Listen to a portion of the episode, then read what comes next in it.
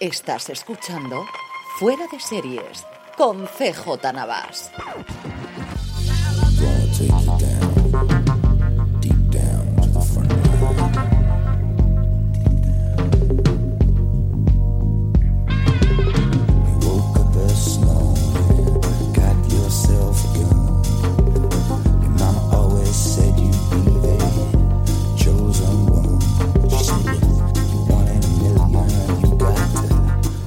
Bienvenidos a Fuera de Series Review Classics, una nueva aventura de Podstar FM. Yo soy Carlos Sogor y conmigo cada mes revisaréis una serie de series clásicas, además bastante clásicas, ya que la única condición para salir Fuera de Series Review Classics es que la serie debe de haber acabado hace al menos 10 años.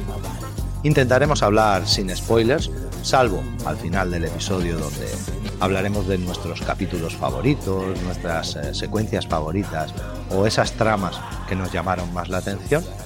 Pero en principio, y para no destripar la serie, vamos a tratar lo más posible de no hacer ningún tipo de spoilers para que podáis disfrutarla si aún no la hayáis visto y para que si la habéis visto ya podáis recordar aquello que más os gustó de ella. Hoy vamos a empezar con Firefly y para ello nos acompaña Paco Gurney. Paco, Buenas noches. Hola, buenas noches, Carlos. Preséntate un poco para aquel que no te conozca. Bueno, eh, yo me llamo Paco Sánchez, aunque bueno, soy conocido por, mucha gente como Paco Gurney. Eh, alguno a lo mejor me habrá oído en el mundillo del podcasting, pues bueno, tengo un podcast bastante veterano sobre juegos de mesa que se llama Días de Juego y aparte, bueno, colaboro también dentro de la cadena en Podstar FM, en el otro podcast de juegos de mesa, La Colina de Avalon.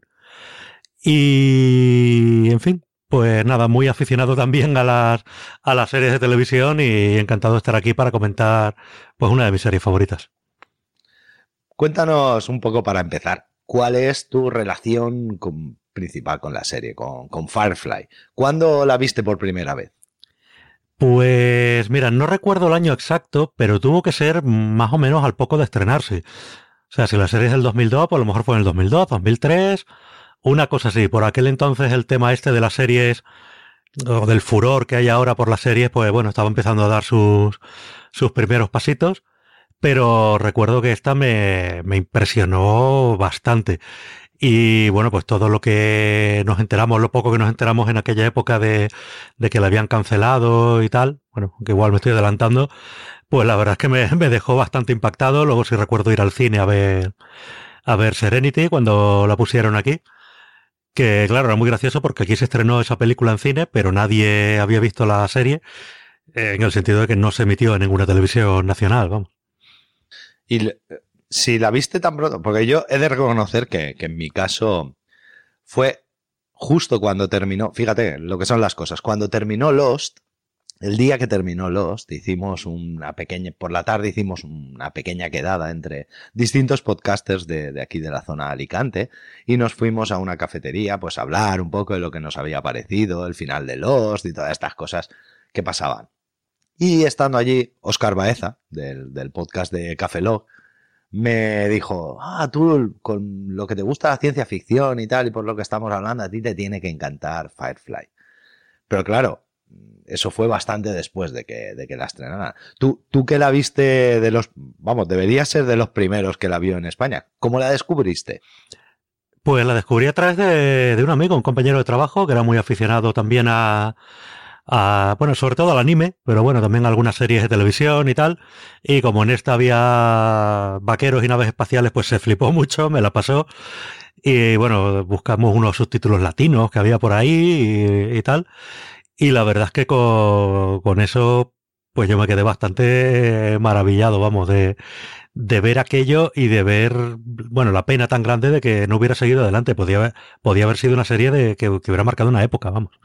Yo, además, ahora que dices lo de los vaqueros y todo eso, recuerdo que precisamente ahora, ahora que lo has dicho tú, recuerdo que la conversación con Oscar Baeza fue esa. Estábamos hablando de una, de una serie de dibujos animados que se llamaba Galaxy Rangers que era pues de, unos pues eso, como una especie de vaqueros espaciales que iban, que iban en distintos planetas y había también caballos, pero eran caballos mecánicos y ellos tenían implantes y tal, para implantes de, de, mutante y tal.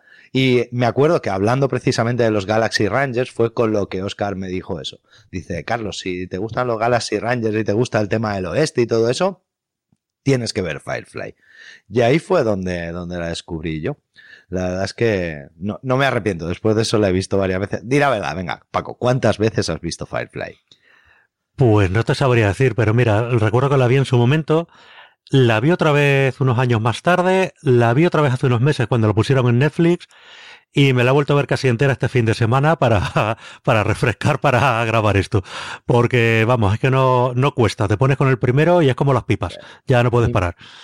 Mi mujer dice exactamente lo mismo. Mi, mi, mujer dice, Firefly es la serie que podría ver en bucle. Es decir, cuando acaba el episodio 14, porque una cosa sí que, y a lo mejor nos estamos adelantando un poco, pero bueno, también lo voy a decir. Una de las cosas que sí es cierta y es que a mí la trama y el tono de la serie me gusta mucho.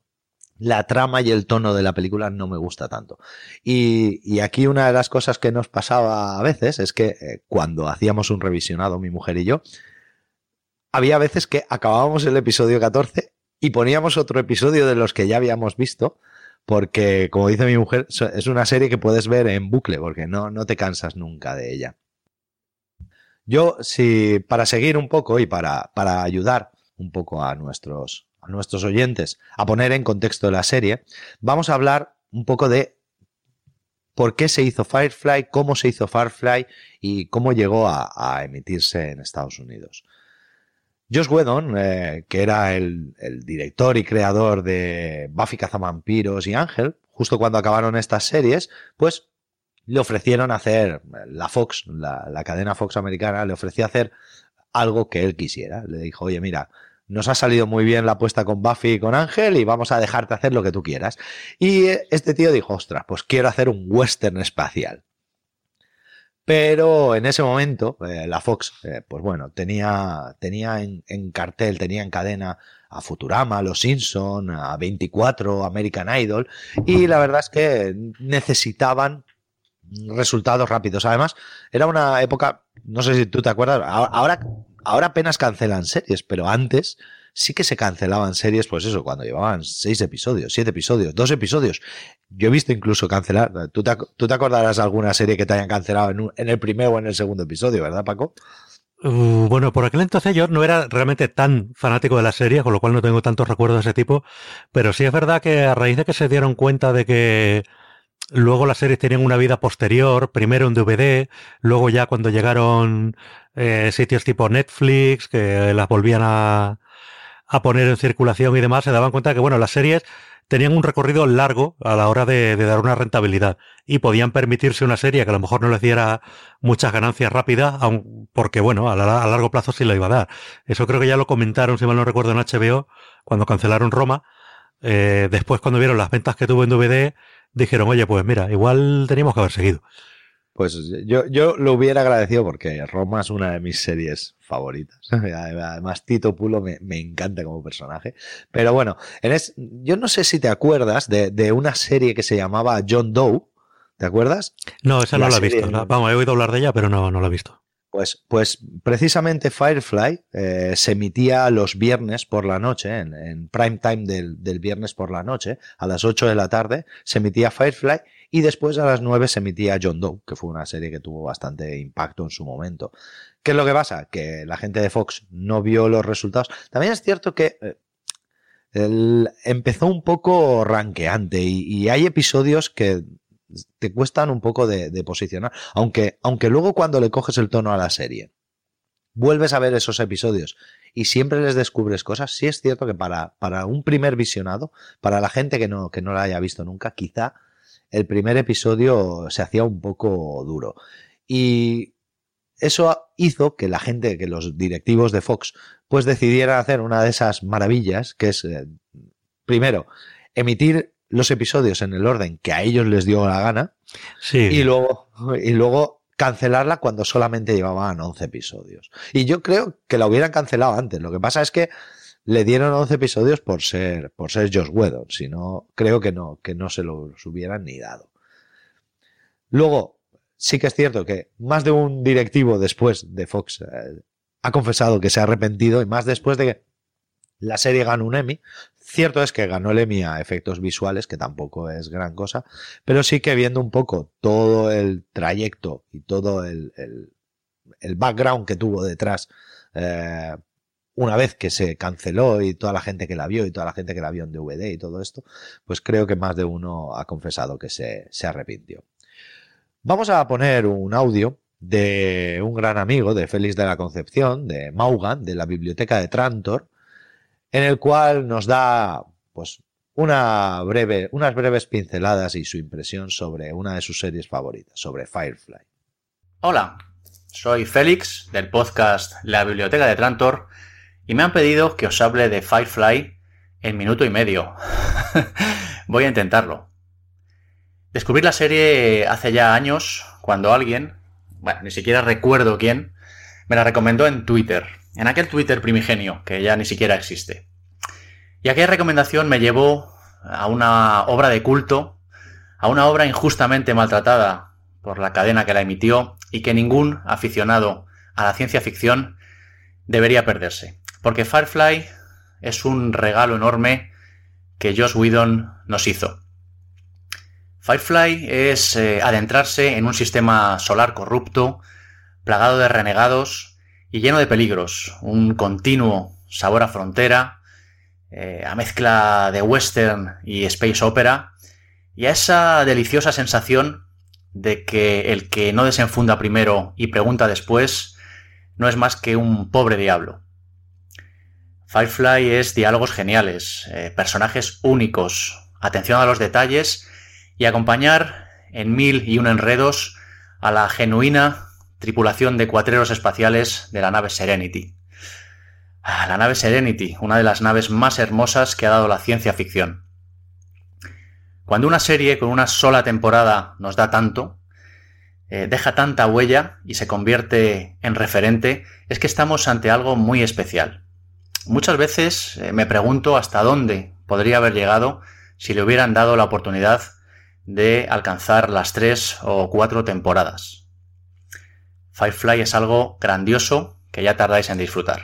La tenéis en Netflix, os está esperando. Bueno, pues este era el audio de Félix. Y ahora, Paco, vamos a hablar de personajes. Vamos a hablar y ahí quiero que, que me digas, antes de lanzarnos a analizar cada uno de los personajes por separado, ¿cuál es tu personaje favorito de la serie? Eh, madre mía. odio, estas preguntas porque luego uno nunca sabe qué contestar. Y además de estas cosas que depende de qué día me lo preguntes, te diré que uno que otro. Pero no sé, yo reconozco que siempre he tenido un, un cariño muy especial a, Kaylee. Sí. Kaylee, la verdad es que eh, es la, la, entrañable, por así decirlo. Yo, yo reconozco que mi personaje favorito por, ya digo, por el tono que tiene la serie, que en la, en la película no se ve tanto, pero en, el, en la serie sí que se ve. Yo siempre he defendido que Firefly, uno de los éxitos de, de Firefly es que hace tramas muy bien trabajadas, con un guion muy trabajado, con unos guiones muy, muy complejos, con muchos personajes, pero que es una serie ligera, es decir, es una serie de 40 minutos que te puedes ver de una sentada 4, 5, 6 episodios porque no te cansas de ella y no te obliga a pensar mucho, ¿no? No es muy exigente a nivel narrativo. Y yo, por ejemplo, creo que a eso favorece mucho personajes como Jane Cobb, que es mi favorito. O sea, Jane, esas salidas que tiene siempre de, poner el punto de, diversión, ese, esa frase que no te esperas, pero que al final suelta, me encantan. Yo reconozco que me encantan. Pero vamos a analizar, como digo, cada uno de los personajes por separado, los personajes principales de la serie. También es cierto que en 14 episodios no dio tiempo a tener muchos personajes más. Y vamos a empezar por el capitán, por el capitán de la nave de la nave Serenity, de esa nave tipo Firefly, que es Malcolm Reynolds, interpretado magistralmente. Yo creo que si no hubiera sido, eh, yo, yo creo que siempre, siempre he dicho que si, si Nathan Fillion hubiera eh, podido interpretar a otro personaje que me hubiera gustado, yo le hubiera pedido que interpretara a, a, se me ha ido, a Indiana Jones. porque tienen el mismo perfil Han Solo, Indiana Jones y, Malcolm Reynolds, el, capitán de Serenity. Yo creo que tienen el mismo perfil. Cuéntanos, Paco, algo de bueno, de Nathan Fillion y de su personaje Malcolm Reynolds que te llame la atención. Hombre, pues lo primero, con respecto a lo que dices, sí, es un poco el arquetipo este de personaje del, del pillo simpático, como, como puede ser, pues eso, Indiana Jones o, o Han Solo. Eh, pero sí es cierto que al pesar de lo corta que fue la serie, el personaje sí sufre una evolución. En el piloto, sobre todo, eh, es un personaje más, quizá algo más osco, más malhumorado. Y bueno, luego poco después a lo largo de la serie se va pareciendo más a ese capitán mal que, todos queremos, que sí tiene ese punto irónico, socarrón, que, que gusta tanto, vamos. Yo a mí me, me recuerda mucho eso que dices, y, y, es cierto, me recuerda mucho al, al primer doctor de la, nueva, de la nueva serie del 2005. A mí me recuerda mucho a, a ese doctor interpretado por, por Christopher Eccleston, que es un, personaje que viene de sufrir muchos desengaños, como bien has dicho, en la guerra, y que es honorable, pero es desconfiado, y que poco a poco, pues se va ablandando, se va haciendo más confiado y se va haciendo más permisivo con ciertas cosas. Junto a Malcolm Reynolds, siempre a su lado está Zoe, Zoe Washburn, interpretada por Gina Torres. Paco, ¿qué te dice Zoe a ti? Bueno, Zoe es la escudera de, Malcolm, por decirlo de alguna forma. Eh, estuvo con él en la guerra, forma, formando parte de su mismo pelotón. Y bueno, desde entonces parece que traban amistad y siguen juntos. Zoe es un personaje que normalmente, sobre todo cuando están en misión, están trabajando, habla poco, hace su trabajo y guarda perfectamente las espaldas de, de Mal, vamos. Muy bien. Y hay una característica de Zoe especial y es que tiene a alguien a bordo, que además es un grandísimo piloto, y que le importa casi más que Malcolm en, en, algún episodio, de hecho, en un episodio concreto, sí, sí. demuestra que, que, le preocupa más. ¿Quién es, ¿Quién es ese que le preocupa más que Malcolm? Pues hablamos de Wash, el piloto. Eh, bueno, que por no soltar mucho spoiler, diremos simplemente que tiene una relación con, con Zoe. A ver, esto, esto no es spoiler. Bueno, no, decir, te lo dicen al principio, pareja, son, son parejas pareja, están casados. Lo dicen, además, exactamente, lo dicen al principio de, del primer episodio, que son pareja, ¿de acuerdo? Entonces no hay, no hay tampoco que guardar aquí ningún oscuro secreto ni nada. Yo a mí lo que me llama la atención, por ejemplo, es que si bien eh, Malcolm Reynolds se va ablandando poco a poco con, con el tiempo y Zoe es una persona bastante pragmática y también bastante desconfiada, también un poco, al ser veterana de guerra, también le es bastante desconfiada con, con, todo. No, no le gusta, no le gusta involucrarse muy a fondo en, en las cosas porque le da miedo salir mal parada. Eh, Jovan, Jo, lo que es, eh, ahí lo diré, su marido Adam es muy optimista, es muy, muy confiado y la verdad es que me, me parece, me parece muy llamativo, ¿no? Que, que, sean pareja por aquello de que los, los polos opuestos se atraen. Además está interpretado perfectamente por, por Alan Tudyk, me, me encanta la interpretación que hace. Y, y sobre todo, si algo habría que destacar de él, es que es grandísimo piloto ¿eh? Esa, esas maniobras que hace siempre al borde de, de, de, la gravedad y siempre al borde de la física. Y más con, con, una nave como la, como la Firefly, que se supone que es poco más que una chatarra. Sí, la verdad es que tampoco está para hacer muchas. No está, la nave no está para hacer muchas diabluras y aún así las hace. El siguiente personaje es tu favorito, es Kaylee. Y cuéntanos, ¿quién es Kaylee? ¿Qué, qué, cuál es su función en la nave? ¿Cuál es la función bueno, de Kaylee? En... Kaylee es la mecánica de la nave. Y bueno, es un personaje que se escapa mucho del arquetipo. En general, casi todos los personajes escapan del arquetipo. Porque bueno, vemos que Zoe, por ejemplo, pues es una mujer soldado, una mujer muy fuerte, hasta cierto punto taciturna, tal. Son personajes que normalmente no solían ser personajes femeninos, más bien masculinos. Y en el caso de Zoe vemos que es la mecánica de la nave, la que está allí todo el día con la llave inglesa, la grasa y demás, que tradicionalmente suele ser también otro personaje masculino. Kaylee es el contrapunto un poco a, a, casi todos los demás, casi podríamos decir, pues Kaylee mantiene un, un optimismo y hasta cierto punto una inocencia que parece fuera de lugar eh, en el modo de vida que, lleva esta gente. Que, bueno, no, no dejan de ser unos contrabandistas eh, en la frontera, vamos. Entonces, eh, Kaylee es un poco la única persona que intenta mantener aquello como si fuera una familia, como... Eh, no sé, intenta mantener a, duras penas ese punto hasta de inocencia incluso. Aunque luego vemos que a su manera también es un personaje muy fuerte. Sí, cuando tiene, cuando tiene que saber aguantar, por así decirlo, aguanta perfectamente. El siguiente personaje, que es mi favorito, interpretado por Adam Baldwin, el, pequeño, el, menos conocido de los hermanos Baldwin, es Jane Cobb. Y eh, no, no, pero, perdona, Adam Baldwin no tiene nada que ver con los Baldwin. Ah, ¿no? No, es de ah, otra pues familia Baldwin. Ah, pues pensaba que era también de los hermanos de William. No, no, no, no. Bueno, igual me pillas en un renuncio, pero me parece que, además lo leí en su momento, que, no, que no está emparentado con, con, los Baldwin famosos. Simplemente, ah, pues, bueno, el hombre se apellida así. Eh, sí, mira, no, por aquí lo pone. No tiene parentesco con los cuatro hermanos Baldwin. Perfecto. Ah, pues mira, yo, pensaba que, sí.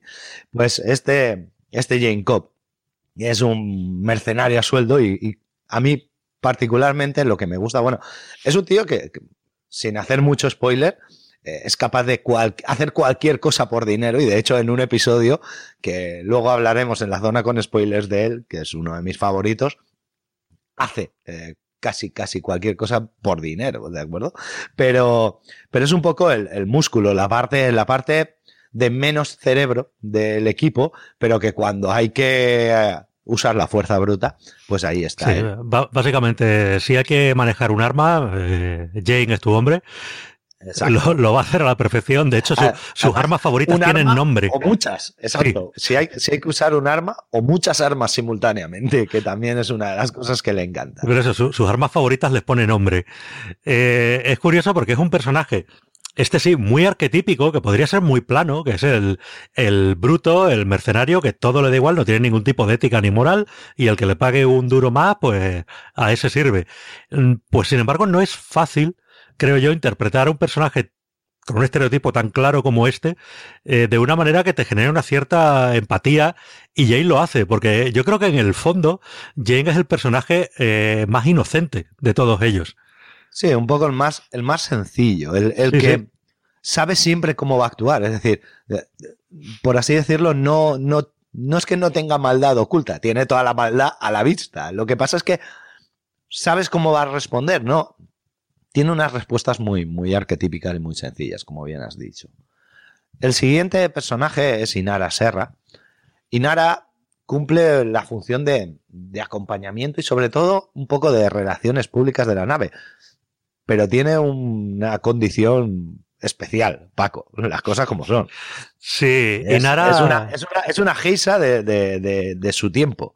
Efectivamente, Inara es una acompañante, una companion que, le llaman, eh, que básicamente es lo que hoy día podríamos llamar una escort, una prostituta de lujo, o aunque en la, en la serie es cierto que se acerca más un poco al papel que puede tener una geisha. Si bien las geishas no necesariamente prestaban servicios sexuales, en el caso de Inara sí, pero sí tiene ese, ese parecido en cuanto a una mujer pues muy culta, versada en todo tipo de conocimientos, artes, etcétera, y bueno, pues eso, lo que hoy día sería más una score, una prostituta de lujo.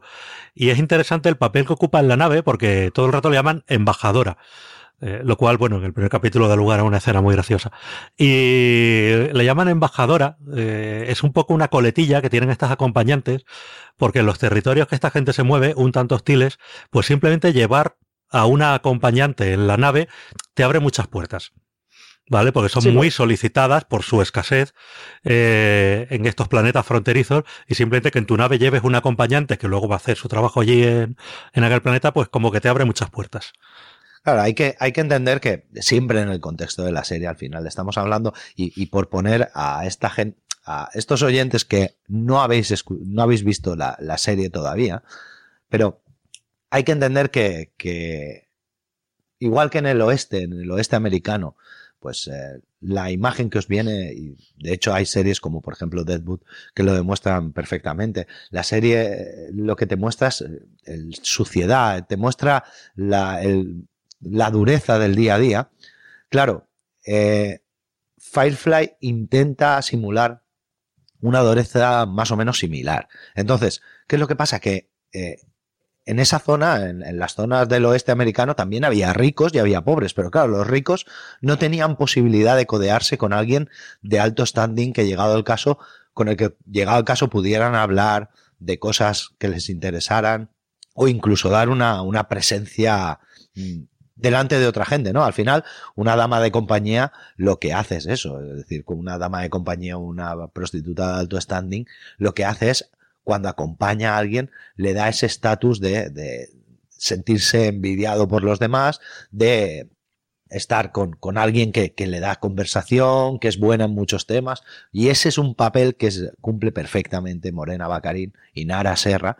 Yo tengo que confesar aquí una cosa, y es que eh, yo tengo dos hijos, pero si mi segundo hijo, cuando aún no sabíamos si iba a ser chico o chica, mi mujer estaba tan tan enganchada con, con Firefly que dijo que si era chica iba a llamarla Inara. Y yo dije, espero que nunca nos pregunten tus padres de dónde hemos sacado el nombre, porque nos tocaría decirle que es el nombre de una prostituta de una serie que vemos y no sé si les gustaría mucho a los abuelos saber que van a tener una nieta con nombre de prostituta, pero bueno. La verdad es que hace un, mm. papelón. Sí, no, y, ya digo que es mucho más que una prostituta, más el equivalente a la, a la geisha. Es un personaje que, a la que no solo se contrata por sus servicios sexuales, sino simplemente porque te, da una buena imagen. Y como tú dices, todo es sucio, todo es eh, sucio tanto físicamente como moralmente, todo es sucio en la serie. Eh, y Nara no, y Nara aporta una respetabilidad, una persona con una educación exquisita, vamos. Sí.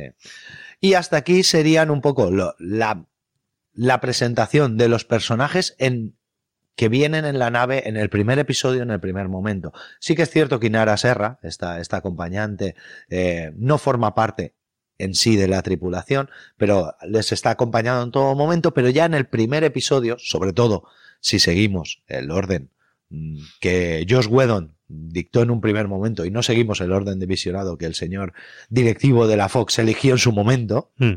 pues en el primer episodio y al poco, al poco de estar eh, presentando a los personajes, al medio episodio aproximadamente, nos presentan tres, tres personajes más que van a subirse a la nave, que van a subirse a la Serenity y que van a acompañar en el, durante el resto de la serie en las aventuras de esta tripulación. Dos de ellos, que son los hermanos Tam, Simon y River. Simon es un cirujano de buena familia. Y River mm, es la hermana, pero no podemos decir mucho más. Paco, tú comprendes perfectamente. Y Por ahora no, podemos comentar eh, mucho porque la, mera presencia, existencia de River, pues bueno, es algo que se irá desvelando a lo largo de, la, propia trama de River es la. Yo creo que el, que el hilo conductor que Josh Whedon había, había planteado para la serie. De hecho. Sí, o por lo menos para la primera temporada, seguro. Claro. En la película, yo creo que en la película se ve claro. Es decir, en la película se, se ve claramente que Josh Whedon quería que todo girase en torno a las capacidades de, de River. Pero bueno, nos quedamos ahí sin saber cómo se hubiera desarrollado esa trama, pero bueno, mm. sí que se vieron pinceladas que luego si quieres en la parte de spoilers hablamos de ella. Junto a estos, junto a estos hermanos, subió también en la nave, en la Firefly, un, un personaje cuando menos inquietante, que es el, el, el, el Real Book, que es el, el reverendo Book, que no deja de ser un cura, un misionero, pero que tiene un, background detrás bastante misterioso, ¿verdad? Sí, a ti, también te lo parecía. Sí, sí, y de hecho es un poco el, el, gran damnificado de la cancelación, porque es un poco el personaje del que menos llegamos a saber y del que más queremos saber por bueno, cosas que suceden en algunos capítulos. En un principio, pues es eso, es un, un pastor que decide salir de su abadía y hacer un poco de misionero por ahí. Termina viajando en la nave, pues bueno, a, ver mundo y supuestamente a, hacer sus cosas, a extender la palabra y demás. Luego veremos que, bueno, se ve muy atrapado en la, en la vida común que, que tiene la nave y sus personajes y termina siendo uno más. Pero sí. De, los buenos y de los decisivos, ¿eh? porque cuando hay que hacer cosas en las que se necesite músculo, por así decirlo, demuestra que tiene, que tiene capacidades para, para hacerlo. Sí, de hecho demuestra tener unas capacidades y, unos conocimientos que se escaparían un poco a lo que sería normal en, una persona de su condición que supone que ha estado pues toda su vida en una abadía y demás. Yo creo que ya no solo de su condición, de una persona normal, es decir, tiene unas capacidades muy por encima de lo que una persona normal tendría. Hay otro personaje que no puedo, no puedo esconder mi, absoluta, mi absoluto deleite por, por este personaje en la serie. Solamente aparece dos veces, pero reconozco que es uno de mis personajes favoritos también, que es eh, Cristina Hendricks, que es Saffron. O sea, los episodios, los dos episodios en los que sale Cristina Hendricks haciendo de Saffron, me parecen, me parecen buenísimos.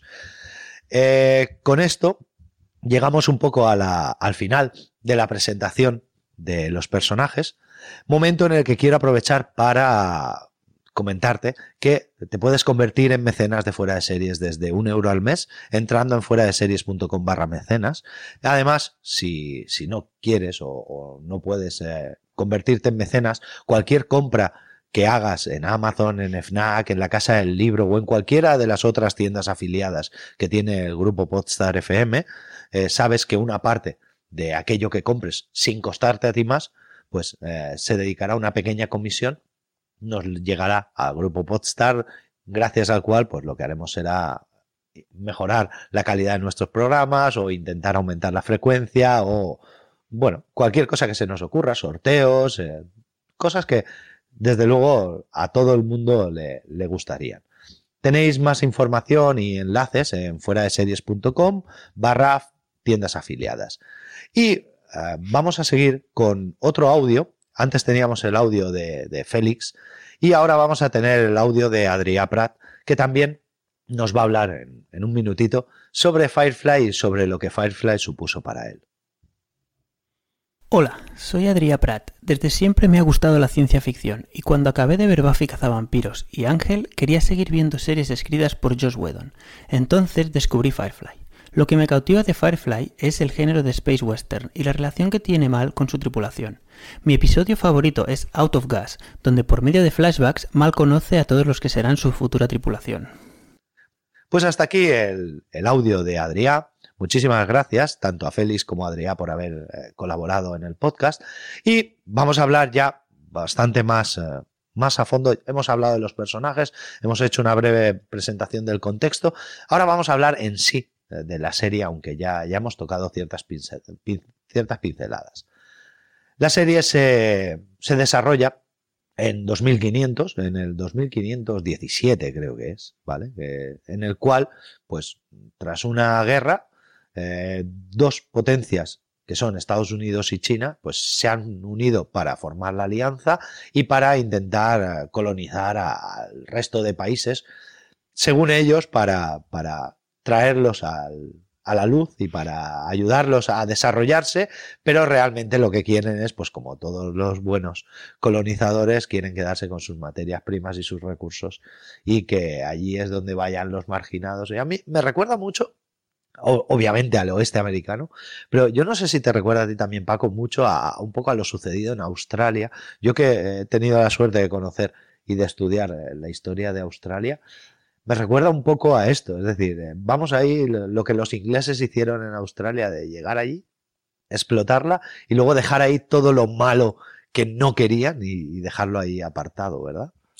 Pues sí, también puede ser, pero hombre, yo creo que ellos se basan más en, en su propia historia del de, oeste americano, donde, bueno, tenías eh, lo que hoy son los estados más, eh, más en la costa del Pacífico, simplemente eran territorios, no, no tenían una autonomía y estaban bajo el mando del gobierno federal, aunque bueno, de facto allí lo que imperaba era la ley del más fuerte, porque bueno, el gobierno federal llegaba hasta donde llegaba. Y aquí te plantean un poco lo mismo. Eh, en un momento dado hay una eh, cruenta guerra civil entre esta alianza que pretende unificar todo el universo conocido, todo el universo colonizado por la, por la humanidad. Y bueno, y los, y una serie de planetas independientes que, que pretenden seguir siéndolo, vamos.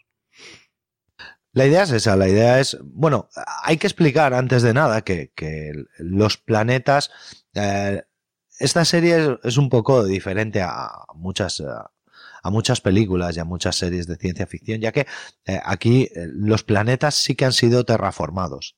Aquí sí que eh, es necesario que haya una actuación del hombre para que se pueda vivir en esos planetas. Entonces, claro, ¿qué es lo que pasa? Que en función de la cantidad de dinero que le hayan puesto a esa terraformación, pues hay planetas en los cuales hay mucha vegetación, mucha agua y hay otros planetas que son meramente desérticos. Entonces, ¿qué es lo que pasa? Que estos planetas exteriores, que es donde menos dinero se ha invertido, pues es un poco lo que, lo que tú dices, Paco, son, son lo más parecido al western de, frontera, ¿no? Además, un poco, además, con, con ese elemento que no es, eh, no es, eh, bueno, no me gustaría decir que son el equivalente a los indios americanos durante la conquista del oeste, pero que son esos rivers que también te mutilan un poco, igual que los, los indios americanos pues se dedicaban a cortar cabelleras y a, y a destripar eh, colonos, pues estos rivers un poco quieren tomar ese ejemplo pues haciendo mutilaciones y haciendo, y haciendo pues eso, un poco... Sí, aunque yo, yo, aquí la, la analogía no la veo tan clara, porque, bueno, sin soltar spoilers, diremos que mientras que podíamos considerar que los indios americanos, bajo la óptica de, eh, de, de, bueno, de, de, los anglosajones o lo que sea que fueron por allí por Estados Unidos, pues eran unos bárbaros que había por allí, que había que extinguir y demás. Ya veremos luego, bueno, el origen de los Rivers o los Rivers no son exactamente eso. No, no estaban allí porque, bueno, al fin y al cabo también son humanos, es decir, vinieron de alguna parte. Y. Eso, lo que pasa es que lo dejaremos para la parte de spoiler. Pero ahí eh, creo que eso fue un McGuffin que se sacó de la manga eh, Josh Whedon para hacer la película. Porque. O a lo mejor es algo que pensaba desarrollar a lo largo de un par de temporadas, no lo sabemos. También puede ser, también puede ser. Bueno, pues en esta, en este contexto, en esta situación de estos países fronterizos, terraformados, que además son bastante desérticos y que tienen pocos recursos, pues obviamente el contrabando está a la orden del día, que es lo que, lo que tiene que pasar. Y una de estas naves que se dedica al contrabando, pues es la nave Serenity, una nave de la clase Firefly, que a mí particularmente me parece una de las naves espaciales más bonitas que yo he visto jamás, junto con quizá Galáctica, la Battlestar Galáctica. ¿A ti, ¿A ti qué te parece la La verdad es que la, nave está muy chula porque la misma forma que tiene da, da la impresión casi de ser un ser vivo. Eh, parece, no sé, hasta cierto punto un ave o un insecto. Y, y quizás también, quizás la, la, tenemos que haber mencionado la parte de personajes, porque la, la, Serenity es un personaje más de la serie. También tiene su protagonismo de, de, una cierta manera, vamos. Sí. sí que es cierto, lo que dices de que parece de verdad un insecto, bueno, Firefly es... es sí, Luciérnaga, eh, Luciérnaga, perdón. Luciérnaga en, en, inglés. Y cuando, yo cuando aterriza, mi mujer siempre dice lo mismo, dice, Carlos, es que aterriza como un bichito. Y es que es verdad, eh, aterriza así. Eh, yo hay una de las cosas que me encantó y que me parece, aparte de que la nave de por sí por fuera es bonita, el diseño que hicieron de interior. Hay que contar una pequeña anécdota aquí que, no sé si la gente sabe, y es que eh, Josh Whedon alquiló una nave industrial e hizo un decorado uno a uno de cómo sería la nave Firefly por dentro, lo cual permite que se puedan hacer eh, conversaciones en traveling, es decir, que eh, tú vas viendo una secuencia en la cual vas haciendo un plano secuencia y se va cruzando por distintas partes de la nave porque realmente la nave está ahí, es decir, el, el escenario está. Esto además se ve súper bien en los primeros cinco minutos de la película, de Serenity. O sea, en los primeros cinco minutos de Serenity, Malcolm hace una pasada en un plano secuencia de 5 minutos por toda la nave Firefly, enterita, por toda la nave Serenity. Y es una cosa que me encanta. Como digo, en esta, en esta época, pues eso, esta gente que se dedique, esta tripulación que se dedica al contrabando y que sobrevive gracias a, a este contrabando, pues eh, nos va a dejar los, los típicos elementos clásicos de, de, western. Nos va a dejar pues peleas en un bar en los que saldrán por la ventana, nos van a dejar un asalto a un tren en el que tienen que escapar a caballo. Una cosa que a mí particularmente me hace mucha gracia porque siempre recuerdo una película de Dolly Parton que, trata de esto, pero que es la casa de prostitutas en peligro, el, a la cual va el héroe a ayudarlas a que, a que las prostitutas pues no, no les cierren la casa, ¿de acuerdo? Al final, de lo que se trata es, pues como en el oeste americano, en como cualquier película de John Wayne, eh, los malos son muy malos y se les ve a la legua que son muy malos y los buenos, pues más allá de que tienen distintas personalidades, y ya hemos aquí hablado de todas las personalidades de los buenos, pues son, son los buenos y sabes que nunca van a hacer nada malo por así decirlo, ¿no? Hombre, yo no sé, hasta cierto punto también podríamos considerar que buenos, buenos no hay ninguno. O sea, no olvidemos que los protagonistas eh, trabajan fuera de la ley. Eh, son contrabandistas y hacen cualquier tipo de trabajo sucio. Bueno, cualquiera, cualquiera no, pero casi que, que se les encargue. Y, y, hemos hablado antes de Jane, que es una persona sin ningún tipo de moral. No tiene ningún problema en matar a todo bicho que se le ponga por delante porque sí. Entonces, claro, lo que pasa es que lo que hay fuera es peor porque aquí el grupo tiene un mínimo de moral que fuera no existe para nada. Y eso, bueno, pues es fiel reflejo de, de eso, de la cultura de, del western. No, no tanto quizá de la parte histórica, sino del western cinematográfico que, que nos ha dejado toda esa serie de, de, de cliché. Yo hay una cosa que además que, que si os gusta este planteamiento de western espacial, de pues eso, sí que me gustaría, llegados a este punto, recomendaros que le echéis un vistazo a una serie de, de dibujos animados que se llama Galaxy Rangers y que le echéis una, un vistazo también a una serie que se llama Star Wars Rebels, que también es de dibujos animados, pero que el, sobre todo en la primera temporada y sobre todo en, en algunos momentos, las tramas me recuerdan muy mucho, salvo que están obviamente en, en el universo de Star Wars y obviamente hay Jedi y obviamente hay Sith y todo esto, pero las tramas me recuerdan muy mucho a, Firefly en el sentido de que al final son una tripulación que cada uno pues tiene su, su idiosincrasia particular y que, y que no por ello eh, ni, ni, se llevan peor entre ellos, ni se desmerecen unos a otros, sino que además se complementan y consiguen que, que haya, pues bueno, un feeling muy, muy bueno, tanto con la serie en general como con la propia tripulación. Mm. Yo Eh, creo que llegado a este punto. O sea, yo te, Dime, perdona, Paco. te quería comentar también de otra serie de animación eh, que se llama Cowboy Bebop, que tiene también un cierto parecido, porque no deja de ser eh, una nave donde un mercenario eh, con, con una pequeña tripulación, pues bueno, va viajando de planeta en planeta, de estación en estación espacial, pues resolviendo distintas misiones. Y, y siempre le encontré, que no es exactamente igual, pero bueno, le encontré también un cierto, un cierto parecido, además hace unos años antes. Sí. Y, y una serie, una serie japonesa de Seiichiro Watanabe que, que para mí es de, de lo mejorcito que hay en anime, vamos. Muy, muy buena, muy, muy buena. A mí me encanta también Cowboy Bebop, pero sí es cierto que eso, tiene puntos en los que se, es bastante similar, sobre todo en el fondo. Sí que es cierto que yo, por ejemplo, tanto en Galaxy Rangers como en Star Wars Rebels, eh, el tema más del, del oeste eh, lo Sí. veo quizá un poco más reflejado que no sí, en sí, no, Cowboy Bebop. en Cowboy Vivo no, no existe ese western. De hecho, yo siempre he tenido mis dudas sobre por qué eh, Whedon eligió esta ambientación. Yo creo que es más que nada porque te facilita las cosas, sobre todo para el público americano, y bueno, aquí también, que de toda la vida hemos visto un montón de, de películas del oeste, pues tenemos ya formados una serie de clichés, de estructuras mentales, que es fácil que cuando te presentan una escena con un par de planos, pues tú ya sabes, como decías antes, bueno, allí quién es el malo, qué es lo que está pasando y tal, porque se basa en una serie de clichés. Yo creo que si esto hubiera sido una serie de ciencia ficción más pura, con unos decorados, eh, pues no del oeste, sino bueno, en vez de ser planetas terraformados, pues ser estaciones espaciales, tal, aparte de haber sido una producción más cara, pues igual eh, hubiera alejado a la gente por usar un tipo de cliché menos, menos conocido, no sé.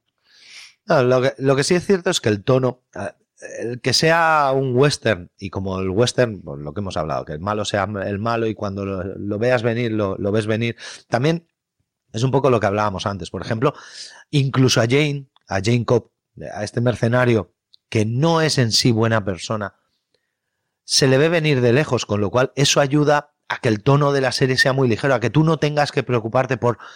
No, haga una, una, no haga una inquietud exhaustiva de, de, de que tengas que entregarte muy, muy a, a, concentrarte en la serie, sino que puedes, es una serie que puedes ver tranquilamente y a la vez que estás comiendo palomitas y a la vez que te estás bebiendo una copa de vino y que un poco yo creo que ayuda a todo esto, a, que ese cliché de western, como bien has dicho, nos ayuda a que ese tono permanezca siendo ligero, aunque hay tramas bastante duras y bastante complicadas, pero que ese tono siga siendo ligero y sobre todo que nos sorprenda más por los personajes o por el guion que no de por sí por, por la, la trama de detrás, que, que, al final sabes un poco lo que, lo que va a pasar.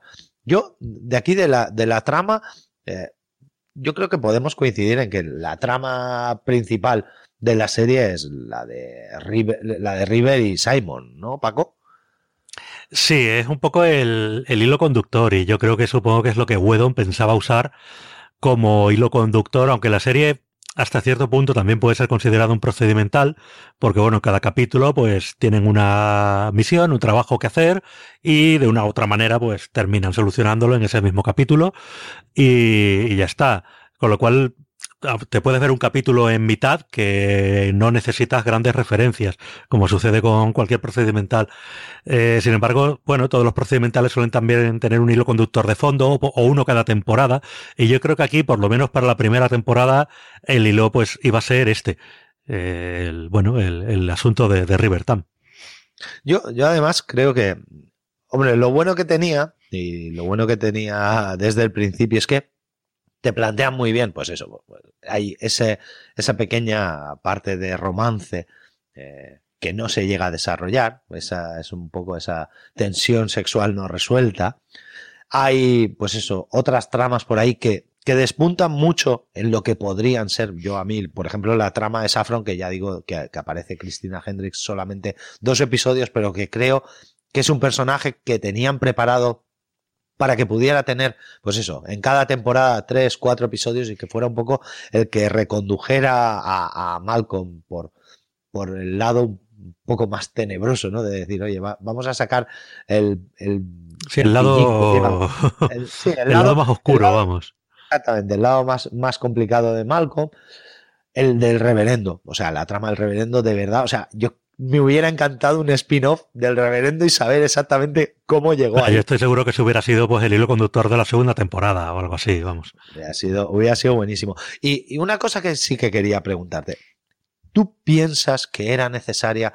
A ver, la serie se acabó, no se acabó bien porque no, no se finalizó, no se cerró y tal, pero ¿crees que era necesaria la película? Pues mira, sí y no. O sea, está bien que lo hubieran hecho porque bueno, cerraron alguna trama y explicaron algunas cosas de manera muy acelerada, pero bueno, es que a lo mejor aquello estaba preparado para ser contado en 10 capítulos y te lo cuentan así todo de golpe. Y otras cosas directamente las ignoran. O sea, hay tramas que, de las cuales no volvemos a saber nada y en la película ni se mencionan. Y, te quedas con las ganas. Sí tengo entendido que algunas de ellas las resuelven en los cómics posteriores, pero como no los he leído, pues tampoco no puedo soltar el spoiler tampoco, porque no, no me los he leído, vamos.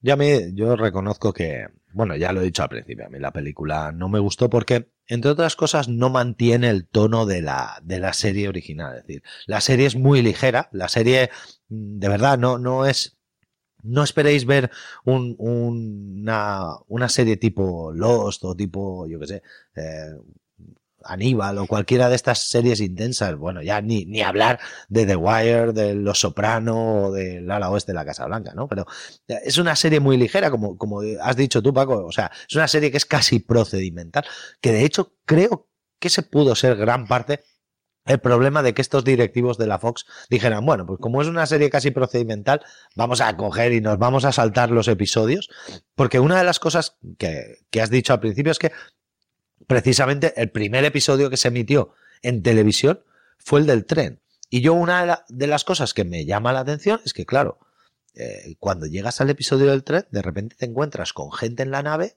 a la que no te han presentado, a la que la gente mira raro, o, lo, por así decirlo, la tripulación de la nave mira raro, pero tú no sabes por qué. Tú no, no sabes cómo han llegado ahí, ni sabes. Eh, te pilla un poco, es como si dijeras, oye, hemos venido a una fiesta, la fiesta está empezada, aquí la gente ya está medio borracha y no, sabemos por qué. Es que es eso, es como cuando ves un capítulo de una serie que ya ha empezado y te ves un capítulo de por ahí por la mitad y dices, ah, mira, esto parece interesante, pero no tengo ni idea de esta gente que quiénes son, pues lo mismo. Y eso, además el episodio piloto, eh, bueno, el primero eh, tiene una duración doble y eh, claro, ahí te explican muchas cosas, te presentan a todos los personajes, etcétera, y, les da tiempo incluso a hacer una pequeña misión ya en el, en el episodio piloto, con lo cual, bueno, pues te dejan claro ya lo que va a ser toda la serie. Y, y claro, eso no te lo han puesto, empiezan directamente con el segundo, que además es una cosa de western muy arquetípico de el asalto al tren. Y, claro, dice, vale, el episodio está muy entretenido, pero yo esta gente no sé quién es. Para que, para que los oyentes que no han visto la serie se hagan una idea, el, el, primer episodio, el episodio piloto, que como ha dicho Paco era doble, duraba una hora y veinte minutos, este fue el último episodio que se emitió en, en la cadena en abierto. Bueno, realmente se emitió el 20 de diciembre, justo antes de que la cancelaran. Bueno, la cancelaron justo con este episodio. Y había tres episodios grabados que no se emitieron hasta el verano. Es decir, se emitieron cuando ya a la serie le habían dado un Grammy y además, en, eso, pues un, viernes de un verano, eh, cogieron en 2003, en un viernes, pusieron los tres episodios seguidos para que la gente los viera y, y ya está. Y otra de las cosas que, llama la atención de esta serie, bueno, más allá de la canción, que a mí particularmente, yo no sé tú qué opinas, pero a mí la, canción de, la balada de Serenity era una canción que la primera vez que vi la serie no me dijo gran cosa. La segunda vez dije, me echa para atrás la canción pero que cuanto más la escucho más me gusta. Claro, la canción es, eh, a mí me, vamos, la canción es brutal. Y es una canción que año tras año es de estas que te sorprendes a ti mismo cantándolo en la ducha o cualquier historia porque está siempre, está siempre ahí contigo. Eh, es una canción con un tono pues un poco country, porque bueno, es, es el tono de la serie. Y claro, te deja así un poco, tú estás viendo naves espaciales y tal, y escuchas una canción que es un tío con su guitarra acústica, que, que dices, bueno, esto parece así como un poco fuera de lugar, más que nada porque es una canción con, con letra, no es la típica sintonía para, para una serie, y te deja así como un poco fuera de lugar. Pero luego ya también cuando te lees la letra y demás, pues, en fin, es Además, estupenda. La letra, la letra la escribió el propio Josh Whedon y, la escribió antes incluso de tener la idea de la serie y antes incluso de, escribir el primer guion. Es decir, la, según, cuenta, la canción esta, él ya la había pensado eh, pues cerca de tres o cuatro años antes de escribir la serie. Y la idea es un poco lo que tú decías, es como todo lo que yo tengo en la tierra me lo podéis quitar, pero si, si me voy al cielo, en el cielo no me podéis quitar nada. ¿no? Y es, la verdad es que, como digo, cada año que pasa me termina gustando más y como bien has dicho tú, es la típica canción que te descubres un día sin venir a cuento y además, yo, eso me pasó el verano pasado. Eh, hacía como tres años que no veía, que no veía Firefly y de repente estaba en la piscina jugando con los nanos y me puse a cantarla. Y mi, y mi hijo me decía, papá, ¿cómo mola la canción esa que estás cantando? ¿Qué canción es? no, es una canción de, una serie que veíamos los papás. Y hacía tres años o cuatro que no, que no veía Firefly. Bueno, Paco, el motivo por el que yo te traigo a este podcast hoy es porque Firefly y Serenity tuvieron una serie de spin-offs, como has dicho en, en, en cómic, pero también tuvieron una serie de juegos. ¿Tú conoces alguno de estos juegos? Tú, tú sabes mucho más de juegos de tablero y de juegos de rol que yo y de videojuegos. Sí, no, ¿Conoces pues- alguno de los juegos de Firefly? Sí, tuvo, ha tenido unos cuantos juegos de mesa, también juegos de rol, eh, cómics, como hemos dicho, y demás, en fin. Para ser una serie tan corta que realmente tuvo esto, 14 episodios, la verdad es que dejó marca. Y, y vamos, te estoy comentando que juegos de mesa, estos que te voy a comentar ahora, han salido en los dos o tres últimos años. Estos juegos, o sea, son novedades editoriales en juegos de mesa de una serie que llevaba eh, 13 años cancelada. Cancelada, o sea, No, no, la verdad es que una de las cosas que, que a mí particularmente me sorprende es la capacidad que tiene Firefly para conquistar a nuevo público cada año. Es decir, es, y, y un poco, ese es el motivo por el que hemos hecho este podcast y por el que yo quería empezar el fuera de serie Review Classics con, con esta serie, ¿no? Y si no, si no hubiera sido la primera, hubiera sido de las cinco o seis primeras. Sí, y, y Porque- antes- ah, perdón. No, no, dime. No, no, decía que antes de entrar ya en, en los juegos y demás, es que hay un par de anécdotas sobre que esta gente además en el rodaje se lo tuvo que pasar muy bien y todavía se acuerdan de, de aquello. Eh, hay una, por ejemplo, si, si alguien ha visto Castle, que es la serie con la que por fin triunfó Nathan Fillion, hay varios capítulos de Castle donde él hace veladas referencias a, a Firefly. Hay un capítulo, por ejemplo, donde van a ir, pues creo que a una fiesta de disfraces o no sé qué. Sí, es, es Y- un, es un Halloween, es el Halloween de la Sí. cuarta temporada o de la tercera temporada y él va vestido, además la hija le dice, ¿de qué vas vestido? Y dice, de vaquero del espacio. Y dice, Sí, de ¿te das ya- cuenta de que eso es imposible, ¿no? Sí, de Y- que eso ya no se lleva y tal. Vamos. Sí, sí, sí. Y hay, y otra, hay otro capítulo donde van a atender pues un asesinato que se produce en un, en un sitio donde ruedan una, un culebrón, una, una telenovela. Sí. Y, y dice así, no, yo creo que fulanito mató a menganita, tal, pues había rumores de que iban a cancelar la serie y tal. Y él dice una frase así como, sé lo que es eso. que, que es Hombre, brutal. De, de hecho, en Castle aparecieron todos y cada uno de los personajes de Firefly, eh, to- todos y cada uno de los, de los, eh, de los actores tuvieron un cameo en, en Castle. Absolutamente todos. De hecho, yo particularmente recuerdo que el de, el de James, el de Adam Baldwin, eh, tuvo dos.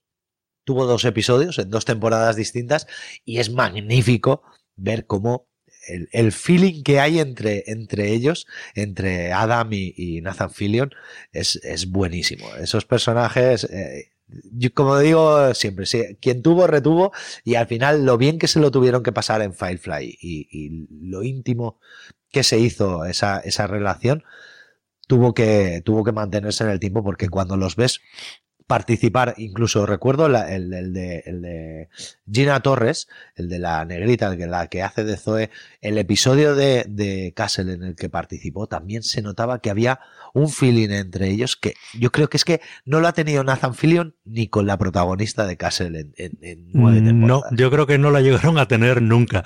Y, y esto es, bueno, como en estas series de tanto éxito, los actores normalmente, los protagonistas suelen pasar a ser productores ejecutivos y demás, pues supongo que él metió mano y dijo, no, no, que, que pasen por aquí todos mis colegas. ¿eh? Otra anécdota de lo bien que se llegó a llevar esta gente es que en la boda, en la vida real de, de Jewel State, la Kaylee, eh, su dama de honor fue Morena Baccarin. Ah, mira. O sea, Además, es que el, el rollo que llevan entre ambas en la serie es, es muy, muy bueno. Y bueno, volviendo al tema de los juegos, que era de lo que íbamos a hablar, tenemos, bueno, por una parte, en su momento salieron un par de juegos de rol y han salido varios juegos de mesa, bueno, algunos de dudosa calidad, hay incluso un Monopoly de, Firefly por ahí. Pero hay quizás dos juegos que sí son destacables. Uno es eh, Firefly, el juego, que además está editado en castellano y vamos, se puede encontrar en las tiendas. Juego además medianamente reciente, de hace un par de años.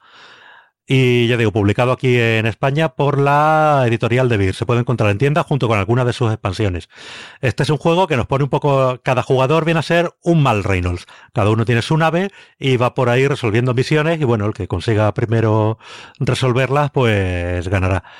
Y luego hay otro juego Eh, este está en inglés, este es de importación, basado en un sistema que se llama Legendary Encounters, que bueno, este sí es cooperativo y pone a los jugadores cada uno en la piel de un personaje a través de un sistema de cartas. Intentaremos ir reviviendo varios de los capítulos, eh, intentando resolverlos de, de manera favorable. Y bueno, básicamente esto es lo que hay. Este se llama Legendary Encounters Firefly y es un juego además reciente. Lo que pasa que ya digo, este completamente en inglés y de importación. Pues ya sabéis, si os gustan los juegos y, queréis descubrir un poco más de esta maravillosa serie que es Firefly, no dejéis de, buscar alguno de los juegos que ha recomendado Paco y, jugarlos. Llegados a este momento y estamos a punto de terminar, eh, sí que ya aviso a todos los que estén escuchando que no hayan visto la serie que en los siguientes cinco minutillos aproximadamente, no creo que estemos mucho más, pero, pero en los siguientes cinco minutillos sí que vamos a soltar algún spoiler, porque yo voy a contar mi capítulo favorito y quiero que tú me cuentes tu, tu capítulo favorito, Paco. ¿Cuál es tu episodio favorito de Firefly y por qué? Si estáis, ojo, a partir de ahora el que se quede es bajo su absoluta y entera responsabilidad, ¿eh? Que Efectivamente. No problemas. Take my love, take my land, take me where I cannot stand. I don't care, I'm still free. You can't take the sky from me. Take me out to the black, tell them I ain't coming back. Burn the land and boil the sea. can't take the sky from me.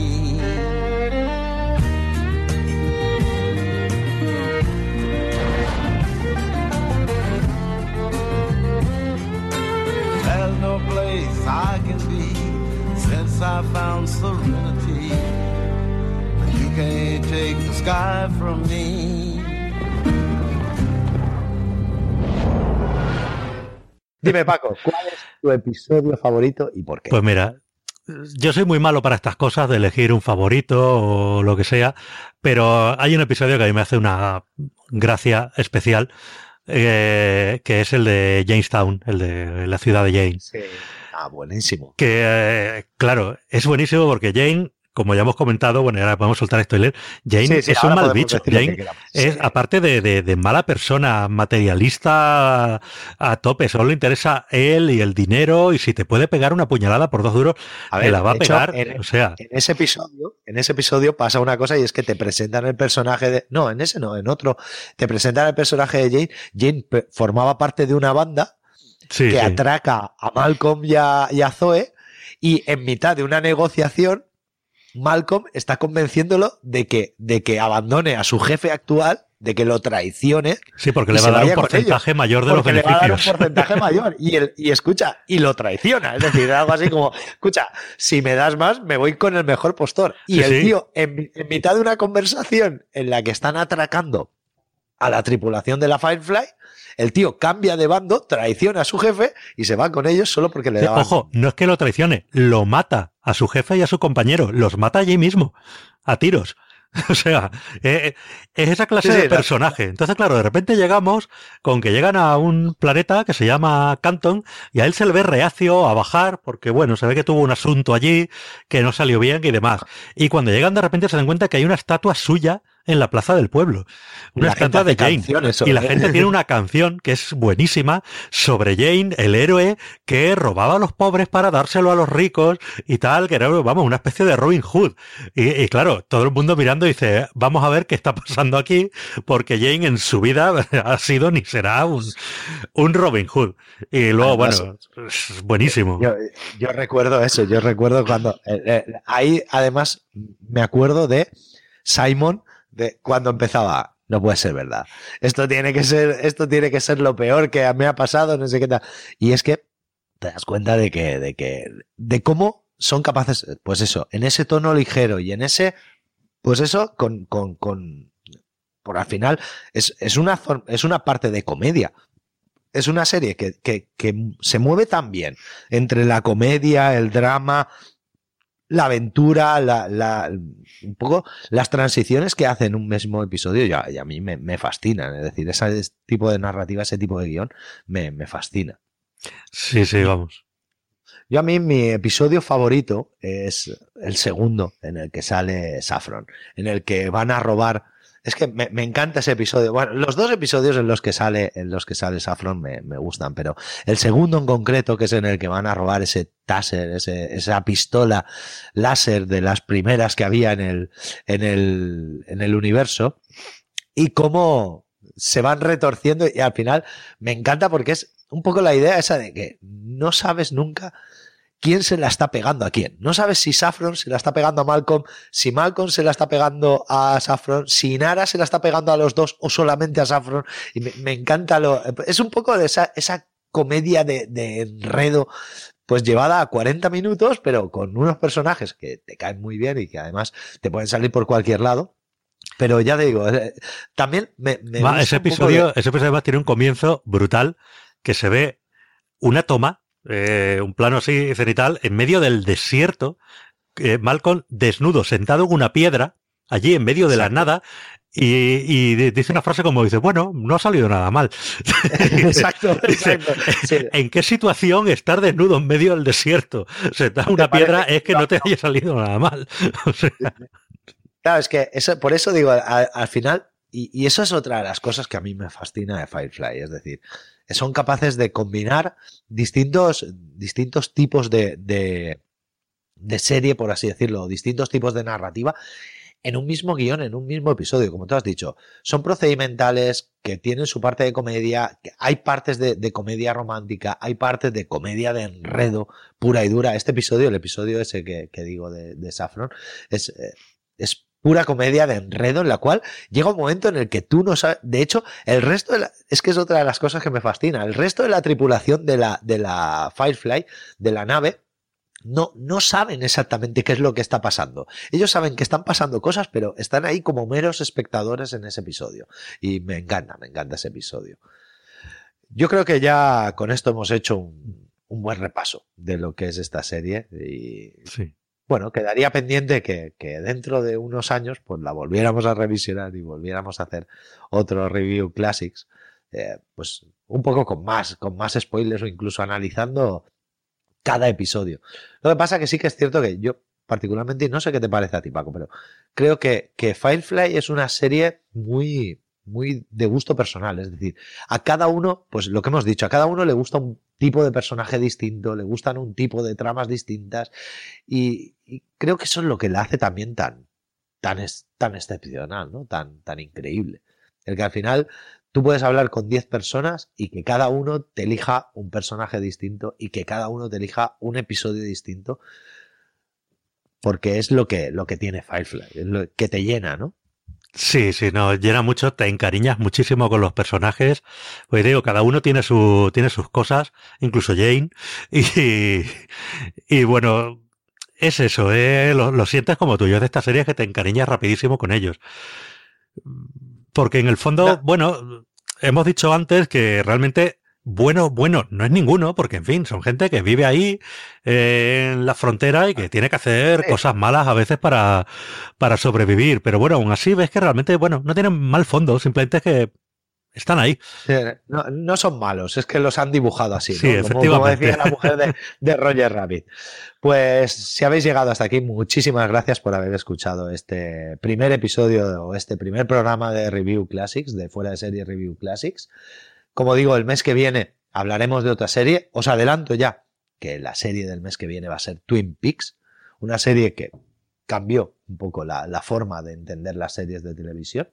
Y aprovecho también para deciros que si queréis contactar con Fuera de Series podéis hacerlo a través de Twitter, de twitter.com barra fuera de series, facebook.com barra fuera de series.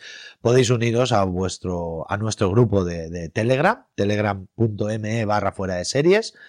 Podéis suscribiros a través de iVoox, de Spreaker, de iTunes, de Podcast Addict, de Ucas, yo qué sé.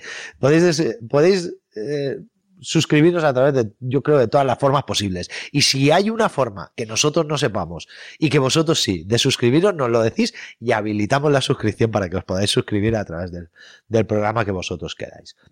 Si además no queréis perderos ningún programa de fuera de series, eh, lo que podéis hacer es suscribiros al FDS de Complete Experience, que es el, RSS, donde aparecen todos los fuera de series eh, clásicos con, con Jorge y con CJ y con Don Carlos, los fuera de series review, los fuera de series review classics, los fuera de series streaming, todo, todo lo que, lo que rodea, pues eso, a, a este conjunto de podcast que habla de series que nos gustan tanto las series y que a muchos nos ha ayudado a hacer amar las series mucho más y que ahora, pues yo por lo menos me siento muy orgulloso de poder formar parte de, de esta, de esta familia, esta pequeña familia que es, que es fuera de series.